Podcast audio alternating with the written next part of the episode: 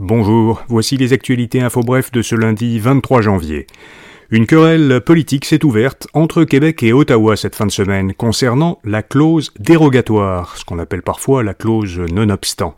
Cette clause permet aux provinces d'adopter une loi même si elle ne respecte pas certains critères de la Charte canadienne des droits et libertés. Justin Trudeau a dit dans une entrevue à la presse qu'il voulait limiter l'utilisation de la clause dérogatoire et qu'il envisageait de demander à la Cour suprême de se prononcer sur son utilisation. Le gouvernement fédéral est préoccupé par euh, l'utilisation qu'ont fait récemment de cette clause le gouvernement de Doug Ford en Ontario, mais aussi le gouvernement du Québec avec la loi 21 et la loi 96. Ces propos n'ont pas été du goût de François Legault. Il a répondu à Trudeau sur Twitter en qualifiant les propos de son homologue fédéral d'attaque frontale contre ce qu'il voit comme la capacité des Québécois de protéger leurs droits collectifs. Legault a conclu que le Québec n'accepterait jamais un tel affaiblissement de ses droits.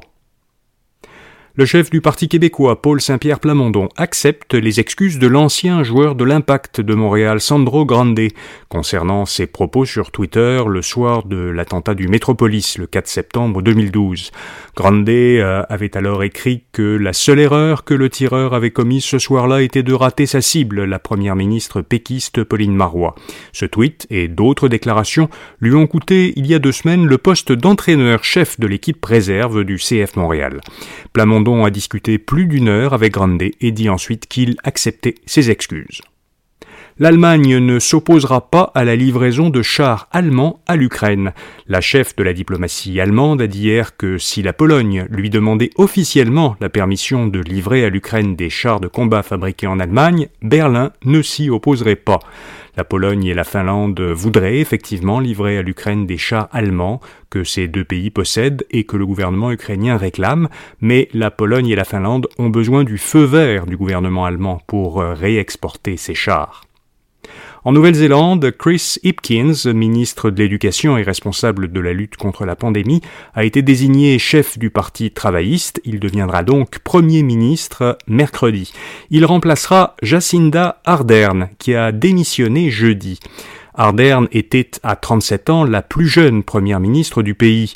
Enceinte lors de son élection, elle a été la deuxième chef de gouvernement à accoucher pendant son mandat et la première à prendre un congé maternité.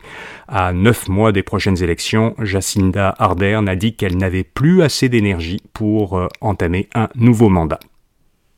Et puis, selon des chercheurs de l'université américaine Columbia, la température moyenne de la Terre pourrait atteindre une hausse de 1,5 degré de plus qu'au niveau pré-industriel, et ce, dès l'année prochaine. C'est le point de non-retour euh, craint par les experts climatiques, ce 1,5 L'accord de Paris, signé en 2015, avait fixé l'objectif de limiter le réchauffement de la Terre à un niveau bien inférieur à 2 degrés et de préférence à une hausse de seulement 1,5 degré.